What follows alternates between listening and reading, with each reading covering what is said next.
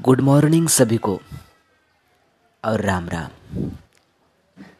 राम नाम से तूने बंदे क्यों अपना मुख मोड़ा? दौड़ा जाए रे समय का घोड़ा। मित्रों, मोह खत्म होते ही खोने का डर निकल जाता है। फिर चाहे वो वस्तु हो, दौलत हो, या रिश्ता हो, या ज़िंदगी। ऐसा कहा जाता है कि धैर्य सबसे बड़ी प्रार्थना है। यदि तुम्हारा उद्देश्य सही हो तो ईश्वर तुमको भाग्य से अधिक देते हैं।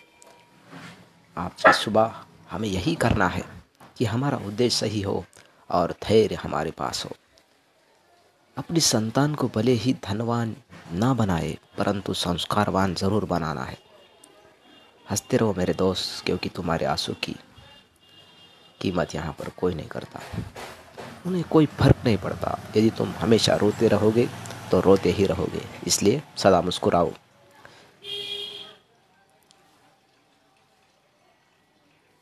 खोने की पीड़ा को भूलकर सदा नया पाने में जुटो। यही तो जीवन है मित्र। और हमें सबको खुश रहना चाहिए। जो तुम्हें छोड़ के चला जाए, उसे जाने दो।